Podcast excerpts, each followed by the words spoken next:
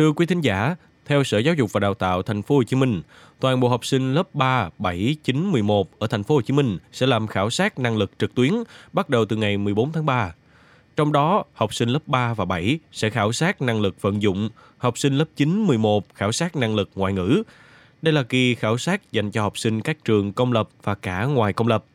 Trong số podcast ngày hôm nay, mời quý thính giả hãy cùng với chúng tôi tìm hiểu tại sao thành phố Hồ Chí Minh lại tổ chức khảo sát năng lực và cụ thể từng khối lớp này sẽ khảo sát những môn học nào quý vị nhé. Thưa quý vị, về lý do thực hiện khảo sát, một lãnh đạo Sở Giáo dục và Đào tạo cho biết,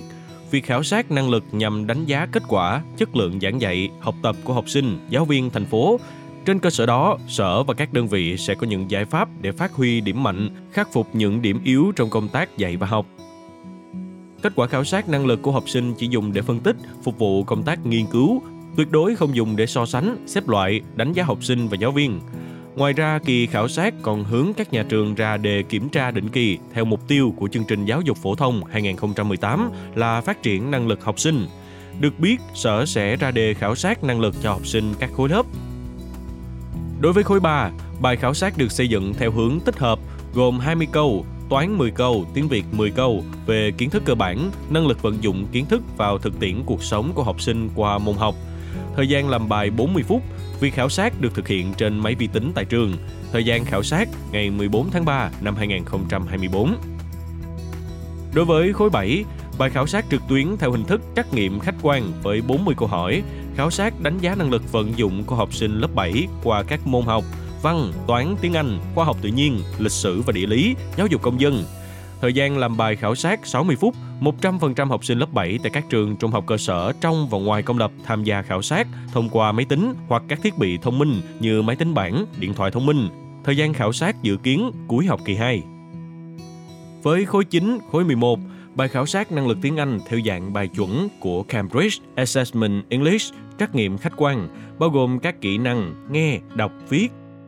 Thời gian khảo sát là 90 phút, 100% học sinh lớp 9, 11 tại các trường trung học cơ sở, trung học phổ thông trong và ngoài công lập tham gia khảo sát trên máy tính hoặc các thiết bị thông minh. Thời gian khảo sát dự kiến vào tháng 4 năm 2024.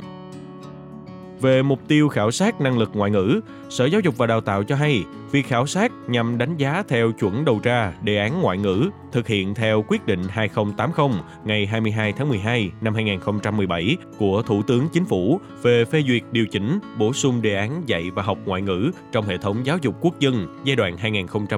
2017-2025. Đồng thời, việc khảo sát cũng hướng tới đánh giá chất lượng học sinh, duy trì và nâng cao năng lực ngoại ngữ cho học sinh thành phố Hồ Chí Minh.